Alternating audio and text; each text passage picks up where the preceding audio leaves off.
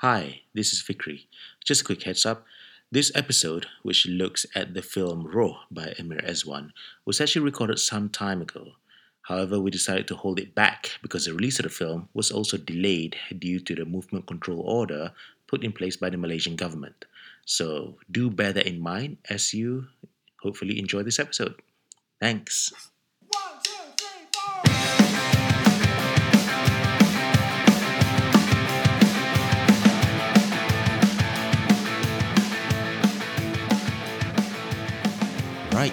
ladies and gentlemen, boys and girls, children of all ages, welcome to another episode of Thoughts on Films. Woo! Brother Moz. My name is Fikri, uh, and on the line, as ever, is our good brother Moz, um, all the way from India. Inevitable moose. Yeah, of course, Since yeah. we couldn't find anyone else, so I'm going to feel the sick. Oh, absolutely. Yeah, you know your role. I mean, we all play our part in this world, brother. And I think it's good that you know where I'm coming from. uh, by the way, speaking of which, here's a quick one. I haven't told you this before, um, and very relevant to the topic of our podcast, brother, because uh, uh, somebody thought I was Bong Joon Ho. um, yeah, so basically, Basically, the one, the, the one that won the Oscar, right? Yes, uh, of course. Uh, this being a film podcast, I'm hoping that our listeners at home have an idea of who Bong Joon Ho is. But for those who don't know, he's basically the South Korean director of Parasite, who won the Best Director award recently, and uh, quite a number of other major awards, not just at the Oscars, but also uh, at a number of other events around the world. I think it's it's more the hair. So I just went into the cafe um, near my house, and I ordered, you know, coffee, and somebody just came up to me and and just, sorry, I, I just I, I might look a little silly here, but uh, you're not the director who won the award yesterday, are you? so that was uh, that was hilarious. That was hilarious. Um, Well, you should have said yes, you know. No, you I can get an additional free coffee for, as, a, as a congratulations uh, for winning the, the Oscar. I mean, I mean, if I someone push me and say, hey, you know, will you want it? I would say yes. You know? Well, I'm, I'm hoping that if I did win an Oscar, I would get more than just free coffee. Perhaps even uh, some of the shortcakes uh, or shortbreads rather that they have there. No, I Um, mean, I would, mm. ex- I, I I mean, I would have like exploit that situation to the max. They're just living you know. well, uh, it's not in my nature, brother. Perhaps I, if, if I get another chance to do that, then I probably will. But basically, yeah, that's something that happened to me that really made my day that day. So that was weird but fun. I, I don't get mistaken for uh, many people nowadays. Um, and so to be mistaken for someone you admire a lot is something that is actually quite positive, I think. Do you get mistaken for anyone, brother? Mm, not really. No? You sure? I think some someone might have like you know thought of me look like someone who's well known, but they don't approach me. So I would like to take it like that. Yeah, so it makes me feel good. Rather Mm. than you know, Well, actually, I think people might, you know, some people might have thought that I look like someone. I don't know who, or someone famous. I hope, but they just don't approach me. You know, because I live in, I, I live in Malaysia. You know, I live in India. You know, this pretty much like you know nobody knows anyone who look like me in that particular country. So in in, in India. So anyway, no. Total is no. I mean, Well, um, such a complimentary gestures or remarks. So, yeah. no, no, no free coffee for me. Oh, But that depends on how much somebody would like uh, our good friend uh, Muzamil Rahman. He, Yeah. I mean, that's that's the the Muz or the the the what what some would refer to as the real Muz. if we're talking about Malaysian cinema, no, just uh, it's a funny thing because I, I told Muz about our episode where we talked about Nineveh, and he saw his name there, and then for a moment, even he himself was confused because he thought, "Eh, bila aku buat podcast ni?" and, then he realized, "Oh, okay, not not me." I, I- think I, should have copyright these moves to become exclusively me. Yeah, so people would not have like. Is that moves? There's so many moves right now, right? So I feel like you know, True. Change my name to something else. Exactly. I, I suggest that you do that to make the most out of the situation. Uh, okay, anyways, uh, anyways uh, we're straying far off the beaten path, ladies and gentlemen, boys and girls, children of all ages, because we are gathered here today to talk about Roh, the latest film from Kuman Pictures. Um, Pictures, accompanied by Amir Muhammad. Uh, and the focus is primarily on horror films and all that jazz. And in fact, um, they had the premiere uh, last week, which uh, you and I could not attend because uh, for some reason they didn't bring it to India or to Nottingham. So, so we ended up watching the the screener, and I think it's not a bad thing. And I'll I'll, I'll explain a bit more about the experience of of watching films um, via online screeners and whatnot. But I think we have a decent enough idea of the film to kind of talk about it um, constructively. Um, very briefly, let's uh, for those of you who don't know, it's a horror film directed by Emir Ezwan. Uh, the synopsis, the official synopsis, okay, um, is a story set in the past in which a family gets a visit from a strange little girl with a frightening prediction. Ta-da! and it, that's that's from the press kit. Um, and well, it's a horror film, so it kind of uh, walks along again. Uh, very similar footpaths that you would find in other films. Uh, in terms of the synopsis, um, the film features Farah Ahmad uh, as uh, the mother of two kids. Uh, I think her kids are Mia Farhana, who's actually the daughter of Farah Ahmad, if I'm not mistaken, um, and Harith Hazik, who's not. um, he plays Anga. Uh, Mia plays the, the role of Along. We also have Namron. Uh, Namron is very. Uh, uh, I love the man actually. To be honest with you, he's he's just been around so long. He's done so many good things. Um, I feel like in so many ways, uh, he's like. I feel like he's just one or two roles away from really breaking out internationally as well. Do you know what I mean? Which um, a lot of people are, are really banging on about Bront Palarae and whatnot, and and with good reason. But Namron is like, oh, you know, if you want to look at somebody to be um, like uh, uh, an actor who represents Malaysian cinema outside of Malaysia, um, I, I feel like he can be that face, you know. Uh, so I, I really like him. So very ple- very uh, pleasing to see him in the film there. Um, quite a challenging role as well uh, in in some ways. Um, and then you have uh, another character, Tok, who is like a bomo, uh, played by uh, Junaidah Lojong. Um, I mentioned earlier the director Emir Ezwan, um, produced by Elise Shick. Uh, oh, we're gonna talk about some of the other uh, crew members as well. Um, uh, particularly the DOP uh, Ahmad uh, Saifuddin Musa, uh, the composer as well, um, Ryan Ches Ng. This is actually a lot of people are making um, their debuts with this, the feature debut. You know, um, just very briefly, brother, you saw this film, but did you feel macam like this is like a film made by first-time feature filmmakers? Well, technically, I think it's a quite um, um, uh, in, in terms of technical aspect of the film, it's, things being handled very well. Hmm.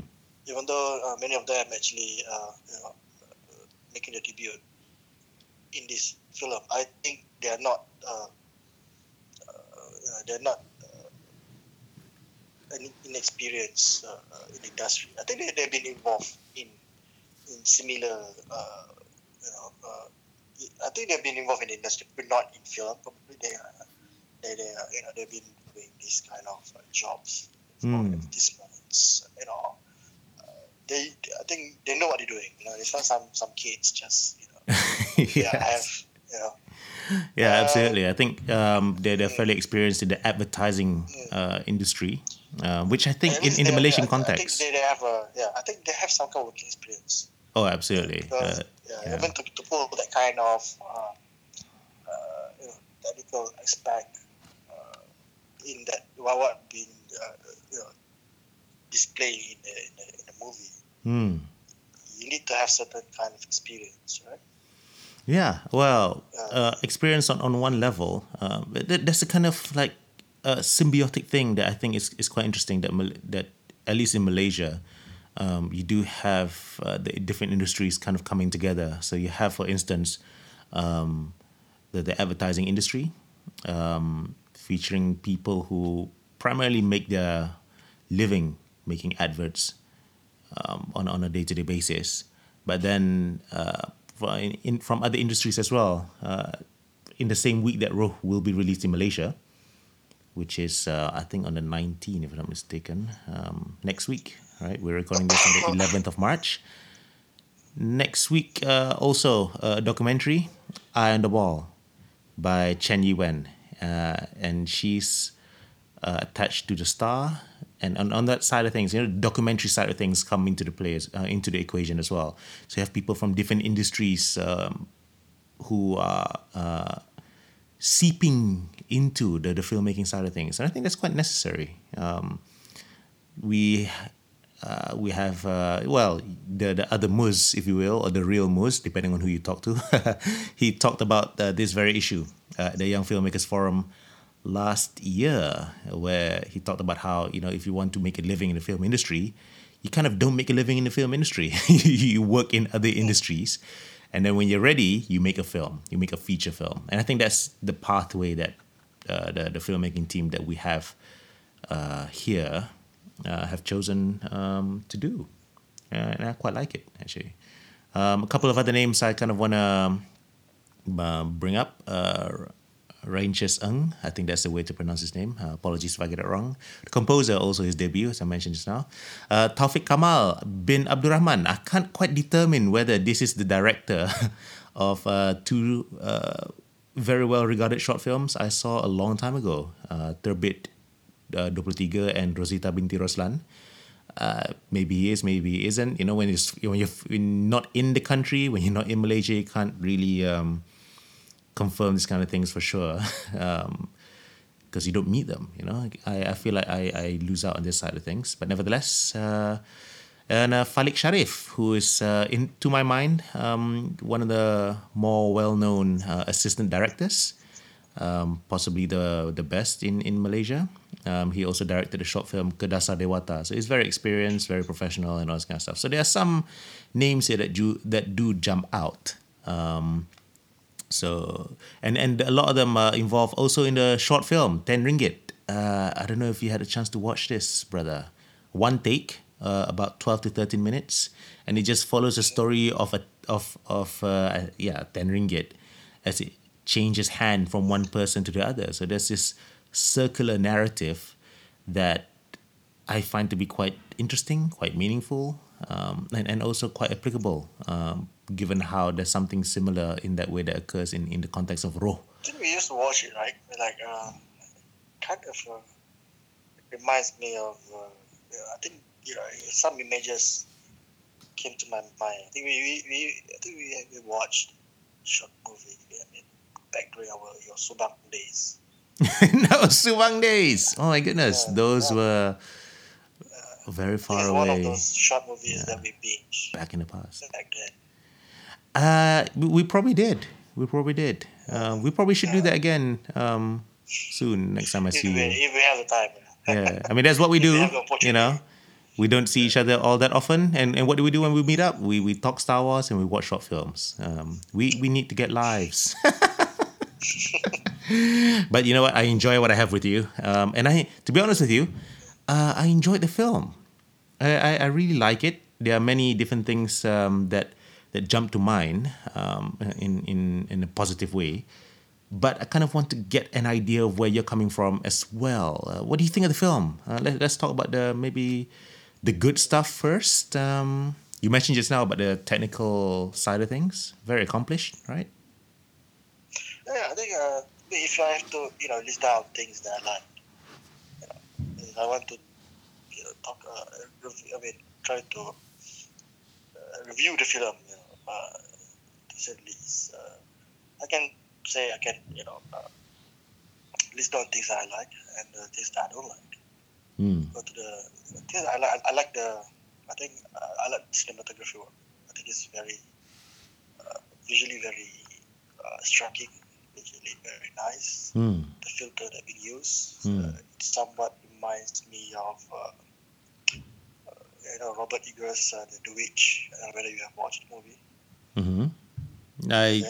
I Uh, can't remember which one. Which one is this again? It's uh, it's, a movie called The Witch by Robert Eggers. You know, it's very uh, you know, it's a psychological thriller, similar to this uh, Roh.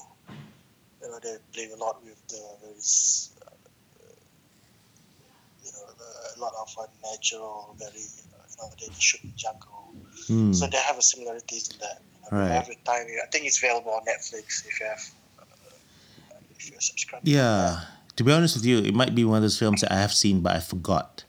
Um, Yeah. and I had a very weird experience actually in researching about this film as well because as it turns out for the director Emir Ezwan, he watched the film uh, Onibaba uh, and, and used it as I guess as a kind of inspiration for the film, um, some you know uh, visual um, factors uh, that can be taken into the equation, as also the, some of the story uh, and and plot and whatnot, and and that's good. And but but the thing is, I I, I read the name Onibaba and I thought, oh, that film. I literally had not thought about that film for ten years. I saw it a long time ago, and then I thought it was great and and then that's it. And I just did not think about the film at all until I read about it um, in that interview with uh, Emir Ezwan. So, so it might be one of those films I have seen, or maybe I'm just talking out of my behind. Who knows?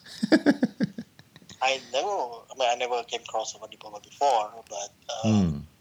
uh, from my, uh, you know, uh, limited movie experience as of late, I think uh, Robert Eggers' The Witch comes to mind when it comes to the visual of the films. Hmm. I think they they they really, they really uh, you know uh, they really uh, how to say that uh, go to the extent of trying to find uh, uh, nice uh, you know the uh, suitable settings and all that. You know they, they shoot a lot in the in the, in the jungle. Uh, it's not easy to you know to scout the whole bush, try to find a nice you know close-ups, uh, establishing shot. And all that. I think that, that, that I have to give uh, credits to the to the guy who really go really went out uh, to the extent of uh, you know really try to find a nice uh, shots. And I also like the production design. Hmm. The you know I, I understand that it's uh, independent you know, uh, independent movies. So therefore, I think they have a very small budget. Not to say you know like uh, how you know not, like our budget when we did our short movies. So I Hmm. think they, they, they I think it's around what I think it's around the, the ballpark figures of their budget. I think around 200 300,000. Even though you know for us it's huge, but still you know, to make feature films with that kind of uh, budget and the one and the thing that they put in the films, I think it's uh, quite uh, an accomplishment. Yeah. Uh, the the I think the, uh, the the house I think the setups the you know, the props you know, like the house and all that it doesn't look like it's been you know it doesn't look like a prop it looks like a proper house It does. Yeah. then then there are also uh, you know other parts of uh, and, and one some of the scenes where they really uh, I think they really create settings where it look natural just to complement the stories that uh, I like that as well and lastly I like the boy actor Haziq Harik is name yeah Yeah, that's right. Uh, It Harith, Harith Hazik. Yes. yeah. So I, I, I, take it he's it, it is it's also his debut film. Yes. Yeah. Well, uh, I, I agree with you on all those fronts. Um, the the figure made public uh, by the production team about the budget, officially we're looking at three hundred and sixty thousand, yeah, which is is fairly small for a feature film. but I think that probably that probably helped to explain like uh, a lot of the things, like how they really made everything stretch uh, to cover and all this kind of stuff. So no, not that you say it. You know, the uh, you know the budget twenty six thousands, and think uh, looking back at the film itself, you know, it's very minimalist in nature. hmm, So I I think it's, it's uh, most most of the you know the, the, the fund goes to pay all these crews and actors. yeah. Uh, something else about the their payment actually. They uh, crew members um, working with Kuman Pictures in, in making their films, they'll be paid royalties for the next five years. So basically, like the money that this film brings in at the cinema, um, international screenings, and all this kind of stuff, uh, on TV, on streaming platforms, and whatnot. For the next five years, uh, the crew members will be getting a percentage of that, which I think is good. Yeah, it's, it's not very common in Malaysia. Uh, I think it's good. It's like making all your crew members as an as an, as an associate. So yeah, I think uh, that's uh, I don't know whether that is comply in compliance with the union. Probably not. But Yeah, uh, I mean, yeah. I, I tell you what, this kind of stuff, um, I think is a positive step forward. It probably is not in compliance with union rules, in the sense that union rules probably need updating on on that front. Yeah. Um, but certainly um, on the ground, if you speak to people in a more general sense, filmmaking crew members they don't really get a lot of money from feature films. So this is actually a, that, a you know, positive thing, you know. because you in, in that sense you know you, you, you, treat your your crew like uh, associates you know, like Hmm. partners rather than just being a hired gun right Yeah. Um, I, I agree, absolutely. and, uh, and, and, it, from the business perspective you know uh, it uh, you know it, it somewhat uh, you know you're developing with your assets because your workers are your assets so these people got to grow with you Hmm. and they know how your styles, what you want, and all that. Uh, and you know, there is an establishment of respect among crews, uh, directors, and different hierarchy of uh, uh, you know, in their organizations of in, in their productions. Hmm. So yeah, it's refreshing to know that uh, there are you know, Yeah. production house that really take care of the of the uh, crew members because uh, you know, I in my line of work sometimes uh, you know I came across uh, you know sometimes I you know look into I came across with this industry as well so and I had a lot of complaints about uh, about how the crew being mistreated you know, Hmm. some of them not being paid you know, there's a conflict with unions rules and whatnot so I think there are those uh, uh, film enthusiasts, film workers, filmmakers who just want to create an environment where everyone can be treated, you know, equally and with respect. So in that sense, yeah, I, I, I give have it's uh, appreciate what they done. Yeah. So yeah, That's good. more power to them. Hey. Absolutely. Absolutely. By the way, And going back, you're yeah, coughing like nobody's business. Are you okay, brother? yeah, I mean, um, yeah, I mean, You don't have the coronavirus or anything, huh? Yeah, I cross my fingers not because I'm going back to Indonesia this, this coming 18 March. So hopefully nothing, you know, no, no, you know, uh, you know, it's quite concern for me as well. You know, because I'm Hmm. afraid that I'm going to come back. I can't come back to India because of the, you know, uh, food, you know, uh, scannings and all that. So there's a lot of things going on in my mind right now. What what, what is So it like in India right now? Actually, I mean, are you, are you still able to get food and, and sanitizers and, and all that kind of stuff, or are they like I think, uh, okay, just steering a bit from our main discussions, talking about the current issues for this coronavirus and some people call it COVID 19, whatever they want to call it anyway. hmm, Uh, surprisingly, uh, the outbreak in India is not that bad, or at least in this region, it's not that bad. Uh, things pretty much under control over here. We have one case where uh, sites right now. I, I live in Chennai, the southern Hmm. part of the country. We have, you know, we had one case. Now that guy's recovered. So uh, and uh, the whole state government is screaming joy. hmm, And uh, you know, I mean, I understand the concerns in a country like India, you know, where everyone's, you know, it's very huge piece of land and largest populations, and everyone live in a very complex space. So Mm. if there's an outbreak, you know, it can easily transmit to one person to another. So the government really take care. It really takes extreme measures to to make sure you know the the, the, outbreak can be um, controlled. So that you know it's a concern for me because uh, I'm in the process of sending back my son's wife back to the hometown uh, Mhm. for some uh, personal matters, and then I'm coming back uh, without them five days later. So they're going to leave that uh, few weeks and coming back. And concern is if I'm coming back, they might be quarantined. So I'm really want to take care of my health right now, so I can avoid the kind of situations. So going back to our discussion, Yeah. No.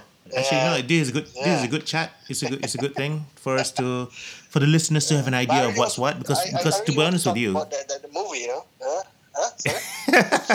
No, it's, it's just that apa because it's very pertinent. It's very um, relevant, and for for the most part, our listeners at home, I'm I'm imagining we we don't really uh, get to have an idea of what life is like on the ground in other places around the world. And- So yeah, and, and you know, from the outside, all you hear is oh, how many hundreds of cases here. Um, in in England, for instance, in the UK, we have over 400. Um, I, I think it's going to go up uh, very quickly. But for the most part, Yeah. it's, it's been business as usual. Um, people are cleaning out some of the stuff, so you can't. Uh, I went to Tesco earlier to get some spaghetti and and yeah. Uh, kalau kalau Mat Saleh over here, I think they just stock up on the spaghetti and the um, macaroni. so that's um, quite interesting.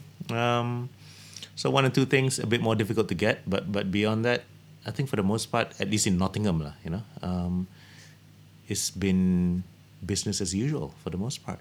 Um, but yeah, what as ever, you have to be careful, you know, as ever. Just just that what concerns me about this kind of outbreak is um, there are a lot of uh, external attributes that there are a lot they're quite you know there'll be a lot of negative attributes that come with this kind of uh, outbreak. Uh, there will be uh, unnecessary racisms going on. You know, I Hmm. think some of the Far East uh, communities, like Asian com- oriented communities in like UK, might have some you know, that experience right now. People are trying to associate them with whatever in China and all that. So it's just understandable. Uh, Yeah. So yeah, I think I hope this kind of uh, all these things is uh, you know they be sorted out yet. And something that's sorted out soon because it's been affected a lot of my work. Uh, uh, of my programs been cancelled and whatnot. Hmm. It's limited my travel. Uh, so yeah, so I end up, you know, stuck. Have to watch Roh. So yeah, let's talk about the movies then. Let's talk about the movies, which you can do if you are stuck at home in quarantine or in self isolation or, or whatever from from uh, all such matters, ladies and gentlemen. Speaking of things that we don't really like, um, we're gonna move on to to the second part in a short while. We're gonna take a short break, um, very briefly. Um, but just before we do that, there's one thing about the film that you mentioned to me that I wouldn't necessarily disagree with. Uh, one thing that you happen to not really like so much about Roh, if you will. Should that be in the second part? Oh, yeah, okay, so no there's uh, something about the pacing. ah, yeah. My God, man, that movie is so boring. Uh, yeah. You know, Uh, you this- know okay, yeah. okay, just, just, just, just, just to, to, to put it out there, you know, I'm a big fan of horror movies. You know. I'm a Malaysian, so I'm Malaysian, you that Hmm. we Malays, when it comes to horror movie, man, you know, it's like what, you know, we we. I mean, I, I grew up with horror horror movies, whether it's horror Hmm. or in the visual form and all that. So, uh, I when you know when you came to me with that proposal of hey, this one is horror movie, Malaysian horror movies, I think you should check it out and we can Hmm. talk it podcast. I was uh, quite excited, you know. Um, so, and then you know, uh, and you know, like first half, uh, first act of the movie, I understand. You know, it kind of, they kind of built, you know, uh, the movie kind of built what the view, what the filmmaker wants the audience to know. You know, it's a psychological horror, so you know, being a movie buff myself, I understand the subgenres of horror. Not to say I'm experts, but when I, you know, when I see the kind of pace, the kind of visual, I know what to expect. This is Hmm. not the kind of movie where they, you know, beat you with jump scares and those kind of thing. Yeah, I mean, I can deal with slow paced movies, man. I mean, like Robert Eggers' The Witch is one of the best movies I've watched. Not even a single uh, jump scare. So it's visually very striking You know. I expect it to be like that. Hmm. And, but it turns out, man, uh, you know, uh, the story is not compelling for me. Hmm. and uh, there's not enough thrill to make me want to know what is going to happen next. Hmm. If you don't have that in horror movies, it's not horror movies. You need to, you know, horror in a horror movie need to put people on the edge. I mean, that's at least for me, you know. So I would like to draw a comparison. You know, during the same period when I watch horror and watch oh, I also watched this one uh, Iranian horror movies. This is also a psychological horror Mm-hmm. called Under the Shadow. Oh, nice. It also featured the uh, mother and children, uh, you know, relationship and their and their struggle or their fight against a supernatural being. And uh, yeah, there's some similar. I can see some of the vibes uh, between these two movies. Uh, they take times with their pacing, uh, albeit uh, when Under the Shadow is much more better uh, in terms of presentation when it comes to the narrative, uh, in my opinion, uh, compared to uh, Roh. Because they, this is the, I think, uh, the kind of uh, horror movie that doesn't really rely on uh, jump scares. It doesn't have any jump scares, uh, which uh, when it comes to horror movies, many people are expecting that kind of uh, of uh, tropes to be there. You know, Hmm. it's a kind of movie where you have to be really uh, invested in the story in order to feel the uh, the, uh, horror atmosphere or ethereal atmosphere that try to present. Hmm. Yeah. Uh, so I, I can see some of the similarity between these two movies. Uh, but you know the, the, the, challenge, and of, course- of course there are so many. Uh, there are so there are quite numbers of other uh, horror movies that play with this kind of um, uh, you know really taking their time with the pacing, this kind of uh, you know uh, atmospheric narrative, uh, if I may say Hmm. and it's not easy to do actually because you really need to actually telling a very compelling narrative in order to make the audience be with your stories. Yeah. Uh, some of uh, some movies uh, manage to do that. Another, Under the Shadow is one of them. Another movie I can think of is, uh, of course, going back to uh, Robert Eggers' uh, The Witch. Yeah, so you know, it had that compelling narrative Hmm. uh, to make the audience to be, uh, you know, you know, sucked into the story, even though they play with very slow narrative. True. So yeah, I mean that that, that is, is not my take. On the, you can might as well be under the shadow actually, because I just watched it uh, Fair enough. You know what? I, I wouldn't necessarily disagree with you. I- I can see the pacing is a little slower than one might come to expect from films of this ilk. But I think for me, the the thing that really gets to me is is more of the repetition. And and you're talking about The Witch and you're talking about Under the Shadow. I'm thinking of Finding Dory. and what I mean by that is, for those of you who have not seen Finding Dory, basically it is a, a story that follows the, the fish character Dory as she looks for her parents. And the relative to the first film, which is Finding Nemo, quite a number of locations appear um, more than once, uh, over and over again, and that repetition, after a while, it kind of disorients me, because yeah, you do get you know character development, you know plot development or narrative development and all that, and repetition can also be very good at creating meaning. But with Finding Dory, there's something about the constant coming back to the same locations over and over again that disorients me as a viewer. Now I don't know whether that's uh, particularly deliberate or not because it could fit in with the theme because the character Dory she does have a very short uh, memory um, in, in the context of the film. So the, the, the same goes for Roh as well. I'm wondering whether this is something that's quite deliberate because I feel that on some level, and, and we're going to delve a lot deeper into this in the second half of today's episode, Emir kind of wants us to feel a little disoriented as well. Do you know what I mean? Rasa macam it's not the typical kind of film uh, where you, you get your scares and you're done with it. There's something a little deeper to be dug up here that's worthy of greater consideration.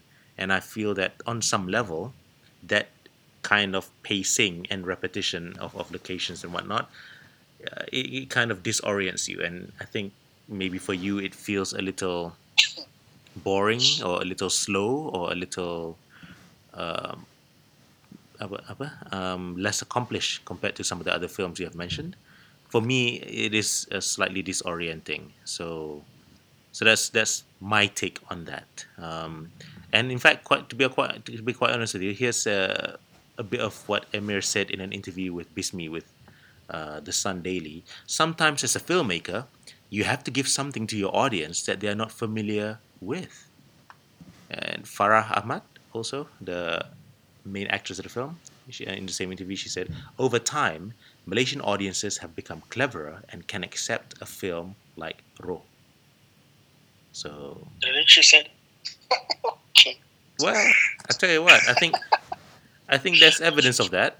Um, certain films have come out with with a de- greater degree of complexity. Uh, films like Interchange, uh, One Two Jaga, and whatnot. Uh, in the past, they they are uh, relatively complex films that is um, fairly well received. But uh, coming back to Roh, we are going to see a little bit more about how clever uh, this kind of film and, and narrative can be because we are going to dig a little deeper under the hood and uh, just go more into the themes of films and, and whatnot. Uh, so stay tuned, ladies and gentlemen. Don't go anywhere after this. Bila bulan mengambang, kau semua akan mati. Wow, quite scary.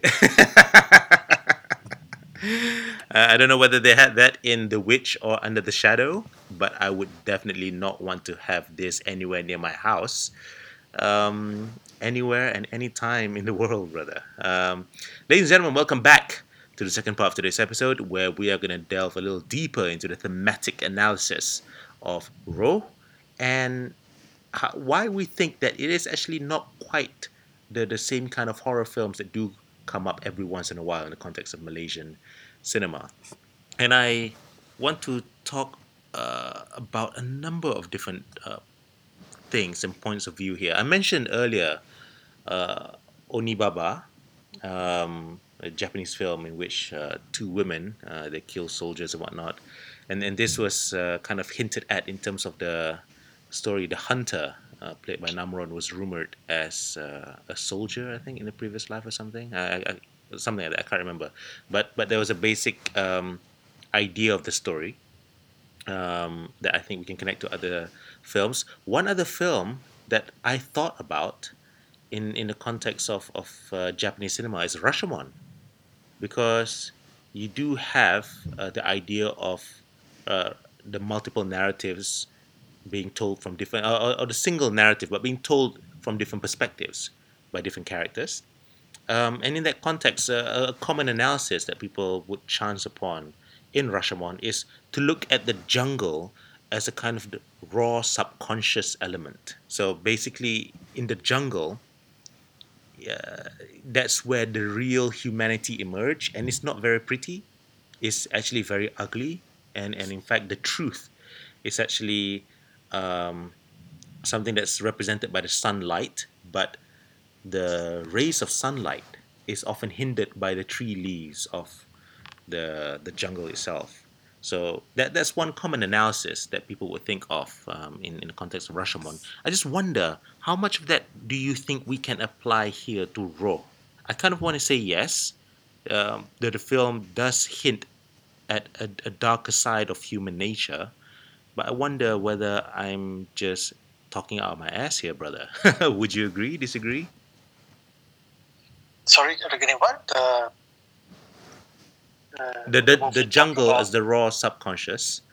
Um, I mean, it, it- when when you are in a film context and when you are in the jungle, uh, it's more of a representation of the the raw subconscious of humanity, and things that happen in the jungle are things that usually would happen that that would hint at the darker side of human nature. Macam filem ni lah, filem roh ini sebenarnya dia cuba menunjukkan sesuatu yang negatif tentang manusia sebenarnya. Well, when I first watch, when I when I watch Raw, I never take the uh, metaphorical aspect uh, of what they present in the movie. Hmm. Uh, and I mean, I never see uh, whatever that being presented in the movie from the metaphorical aspect, Hmm. Like uh, what the what the jungle represent, you know, how what, why setting is like that, why did it big like that, you know. That, so for me, I take it as a, as a face value. You know. It's Hmm. movie, uh, you know, it's, take it because they say, okay, it's a movie that sets post-war. I, I, I take it as a post-war war about the family who live in the jungle. I don't know why they live in jungle. Probably it's a story that the filmmakers try to, you know, put it, make it that they, uh, just in the jungle. Of course, there is a, a, a, a reason for that. Uh, if you want to look from the metaphorical aspect of it, yes, I, yeah, I can see the similarity of using jungle as, a theme to encapsulate uh, the negative side of humanity. I mean, uh, I think if you Mm. want to make a, a comparison of other movies that using jungle as a theme to represent the uh, uh, evil in human nature or, or, or some sort like that is Hmm. I think the most visible movie that I can think of, or the most popular movie I can think of that using that of that jump as an element is Apocalypse Now. Uh, Hmm. Because the journey, you know, if you, I think you watched Right? Yeah, of course. Uh, based on a book by uh, Joseph Conrad, if I'm mistaken. Joseph Yeah. Conrad. Heart of Darkness. Uh, yeah, Heart of Darkness. Yeah. Hmm. So it, the, the, the, the book itself uh, uh, tell a story about an expedition going deep into the jungle, which represent you know the, uh, the evil of human nature, and same goes to uh, the Francis Ford Coppola Apocalypse Now as well. Hmm. You know, as this group of uh, special ops during the Vietnam War is trying to find uh, General Walter Kurtz. I still remember it's one of my favorite movies of the time Hmm. uh, you know, I watched it many times, and I, I know, you know, they're using the jungle element as uh, as a as a metaphor, as a uh, element, know, metaphoric element of uh, trying to explore the evil of human nature, something like that. And of course, you know, evil triumph at the end of the movie. Hmm. So yeah, I can see uh, it, it draw parallels probably because you know, jungle represent uh, wild, untamed, some sort like. I never see it. Uh, I never, you know, uh, figure it out before because I take it as it is. Yeah, probably if that is the intention of the filmmakers, yes, of course. There is uh, like, uh, see the theme there, you know. Uh, what is jungle represent? Hmm. But you know, if you are trying to reach a mass audience, this kind of element or this kind of uh, of hidden, you know, hidden element, you know, the, the representations of like jungle and all that, I don't think it would reach the mass audience. It is what uh, the leading act- actress saying that if the Malaysians, Malaysians are clever, I don't think Malaysians, I don't think they should care about all this. Have a little faith, brother. It's, just, it's not like trying to undermine the Malaysian uh, audience capa- uh, capabilities of uh, dissecting all these uh, you know. Because when we watch movies, we just watch it for the, you know, for what it is. It's a Hmm. horror movie. So in, in the in the in the span of two hours or so, uh, uh, uh, you know, uh, duration, people just want to keep across with the movie. So they don't have time to figure out, okay, this jungle represents this. It depends. Um, I mean, because the thing is, I, I actually know what you're talking about. And the ironic thing is, when you are talking about this in this way, what I'm thinking of is a particular example of an experience I had watching the film Psiko Pencuri Hati, which is a film, ironically, directed by Namron. And that film also is, is a relatively complex film. Uh, not everything is quite what it seemed uh, to be in the film. Uh, but when I watched the film, dekat Mid Valley kot kalau tak silap aku. Um, in the afternoon, not a lot of people there, but there were some people. Uh, there were, I think, a couple, uh, boyfriend and girlfriend, I think, be, you know, um, behind me. And I think from the halfway point of the film, the girl just started to ask the boyfriend of all sorts of questions about the film. So macam misalnya if, if I recall correctly macam kenapa dia buat macam tu bang? Yeah, you know what I mean? Do you know what I mean? Um, that that kind of question, that kind of Yeah, tone, that kind of approach, and and Yeah. I, yeah, I get it. You know, this is a film that is meant to make you question, but this person would externalize all of these things and expect her partner to give her the answer on a silver platter, and that was actually something memorable for me because it's actually one of the few occasions where I actually in the cinema actually turned around and said, "Hey, please be quiet, okay?" I actually like put my foot down, metaphorically speaking, and make a point to actually like shush someone, and that's not something that I would often do uh, in a cinematic context. So it's I understand and I see where you're coming from. Uh, I, I just feel that when it comes to this film, um, you're right. Maybe a, a lot of the mass audience, if you will, may not necessarily understand that. But I feel that if they make a bit more of an effort, you will find a lot more about uh, at least what Emir Ezwan is trying to actually reflect in the context of, you know, what, what is humanity, uh, what, what does it mean to be human, and, and all this kind of stuff. So I, I do feel that in, in terms of the raw subconscious discussion in the context of jungle and whatnot, um, ya, benda tu mungkin ada sedikit. Um, the, the film also had plenty of uh, shots of the sky. So you had like wide shots and then just the sky, the cloud, if you will. So for me, whenever I see that in, in, in a film, I'm thinking that the filmmaker is trying to include a, a kind of discussion about God, as in like Tuhan di mana, Tuhan ada ke tak, atau and whatnot. You know, you see a lot of this in Polish films actually, and, and Polish uh, television shows, uh, as a matter of fact. So, so this element of spirituality is also quite uh, present, I feel. Uh, and then there's also stuff about api dan tanah, which I feel, in in a way, is, is also about um, ideas related to spirituality and humanity. Um, the Tok, uh, one of the characters, Tok, is, is a, a kind of bomoh. Um, I feel that the idea of bomoh in, in Malay culture pun macam uh, it reflects a bit more about the the adat uh, and the religious uh, influence, uh, which in, in many respects not necessarily the same thing. So there's just one other thing here. Uh, very early on in the film, actually, you do see. Kau, kau ingat? There was one scene where the kids come across uh, rusa ke kancil? I think it's a rusa kan. Um, yang dah mati, dia tergantung daripada uh, pokok. Yeah, so I feel that you know because in the Malay context, you, you do have a lot of uh, woodland animals like the rooster like the deer, like the kancil They, they tend to symbolize intelligence. Do you know what I mean?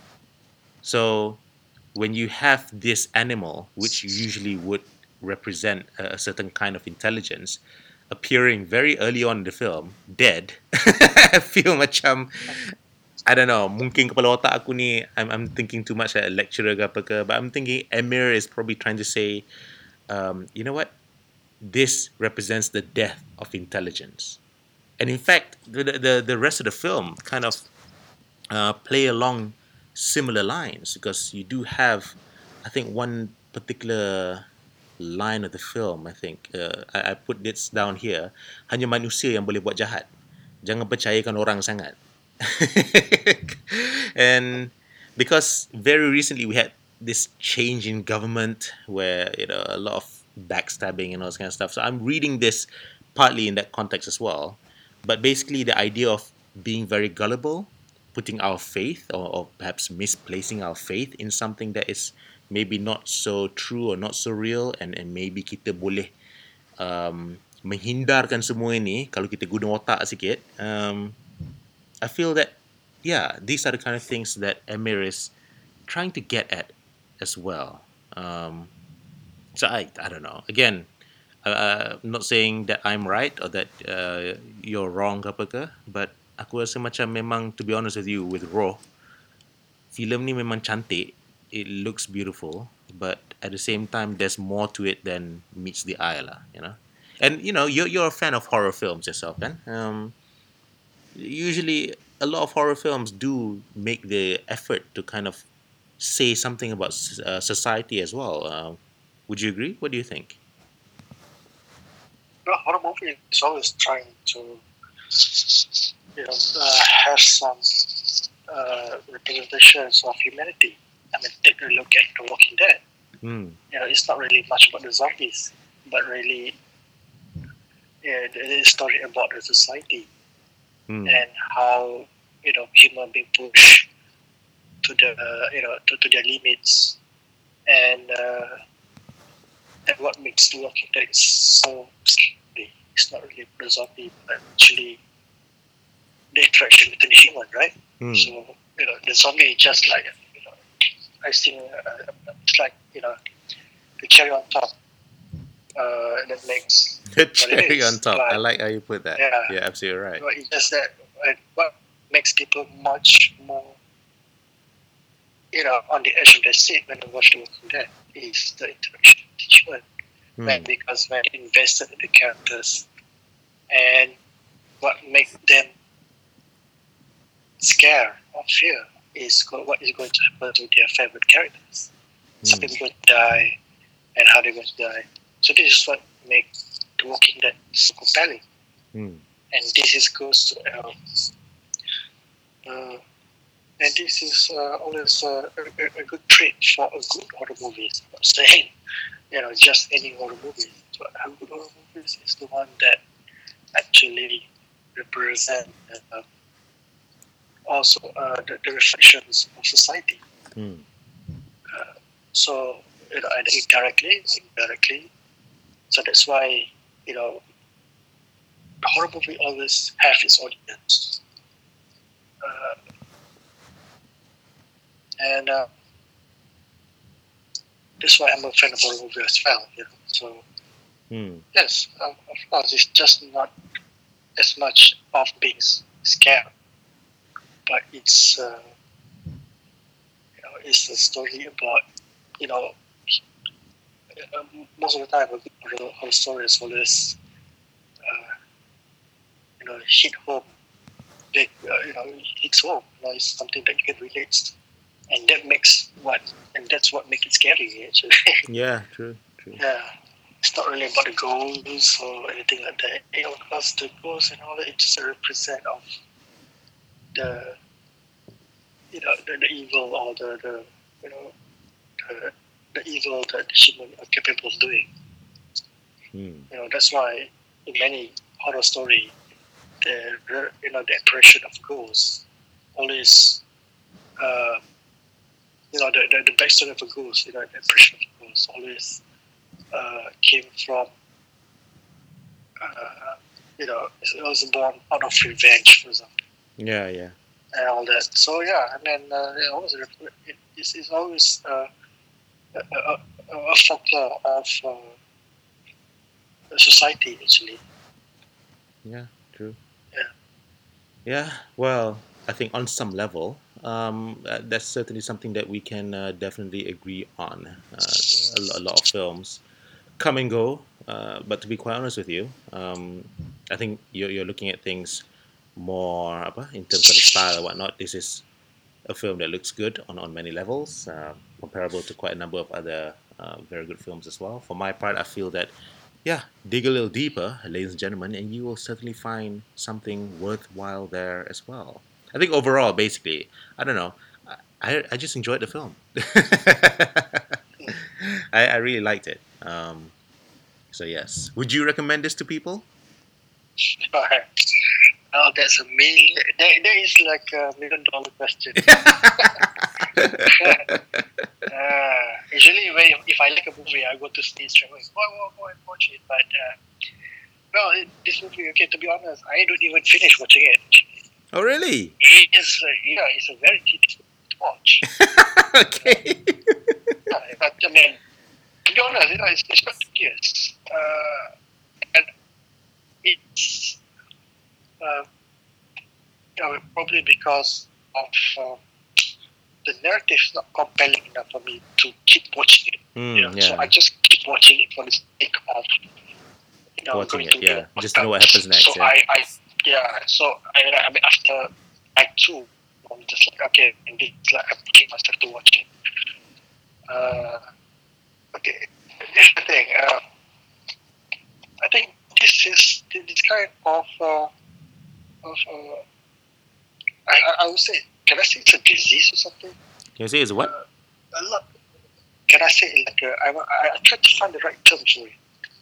I don't know I can call it a a disease or something like that because the thing about Malay, Malay, you know, our local film industry is you know, it can be visually striking, right? You know, high value productions, you know, but many of it still doesn't grasp that uh, you know the the art of telling compelling stories, you know, compelling narrative plots, and and having a plot line.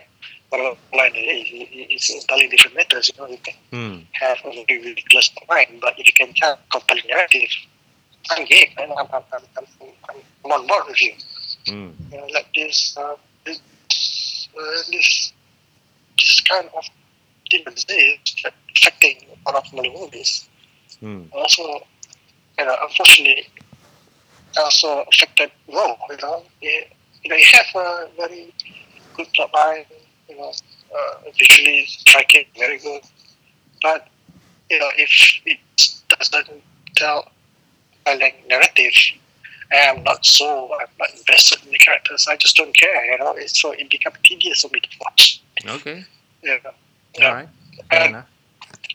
I think uh, you know if if you uh, uh, are the ardent supporter of this film, or you know the people who work in this film and you want to support them, go ahead and watch it.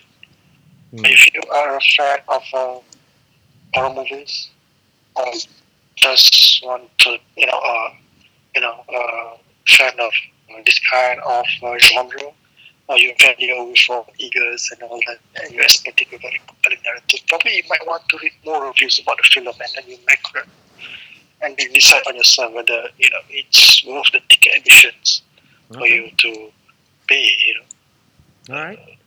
Yeah. uh, yeah, that's my take on it. Fair enough, no problems. I appreciate your opinion as ever because uh, the one thing that I do find compelling about our narrative is sometimes just how different your ideas can be from mine.